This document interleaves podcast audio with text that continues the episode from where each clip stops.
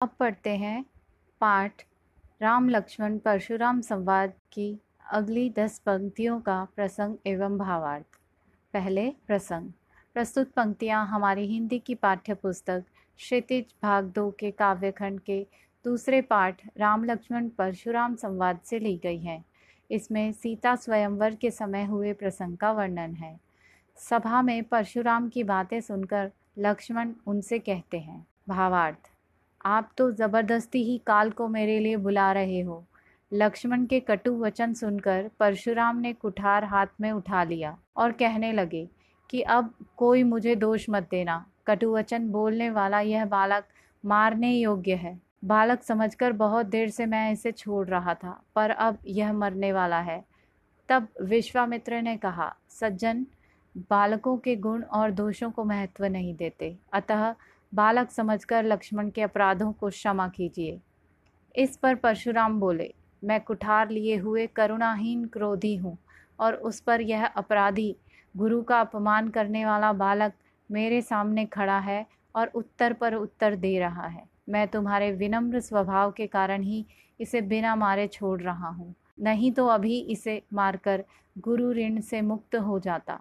ये वचन सुनकर विश्वामित्र जी मन ही मन हंसे और बोले, मुनि, अब तक अनेक क्षत्रियों को पराजित करने के कारण आप सभी को एक समान समझ रहे हैं। जैसे श्रावण मास में हुए अंधे को सब हरा ही हरा दिखाई देता है। ये लोहे से बनी खड़क है। इसे गन्ने से बनी खांड समझने की भूल ना करें। अब पाठ की अंतिम दस पंक्तियों का प्रसंग एवं भावार्थ प्रस्तुत पंक्तियाँ हमारी हिंदी की पाठ्य पुस्तक क्षितिज भाग दो के काव्यखंड के दूसरे पाठ राम लक्ष्मण परशुराम संवाद से ली गई हैं। इसमें सीता स्वयंवर के समय हुए प्रसंग का वर्णन है। सभा में परशुराम की बातें सुनकर लक्ष्मण उनसे कहते हैं। लक्ष्मण, परशुराम जी से कहते हैं, भावार्थ, आपके शील स्वभाव को कौन नहीं जानता?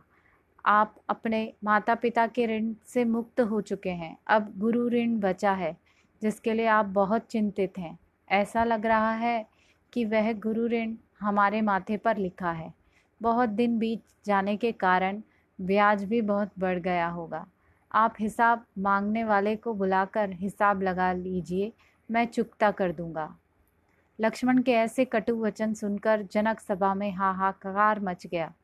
लक्ष्मण फिर कहते हैं कि आप मुझे बार बार परशु दिखा रहे हैं और मैं आपको ब्राह्मण समझकर छोड़ रहा हूँ। आज से पहले ऋण में आपको अच्छे योद्धा नहीं मिले हैं। हे देव, आप अपने घर में ही श्रेष्ठ होंगे। लक्ष्मण की बातें सुनकर सभा में उपस्थित लोग कहने लगे कि लक्ष्मण अनुचित बोल रहे हैं। तब श्री राम ने लक्ष्मण को आँख के संकेत से रोक लिया।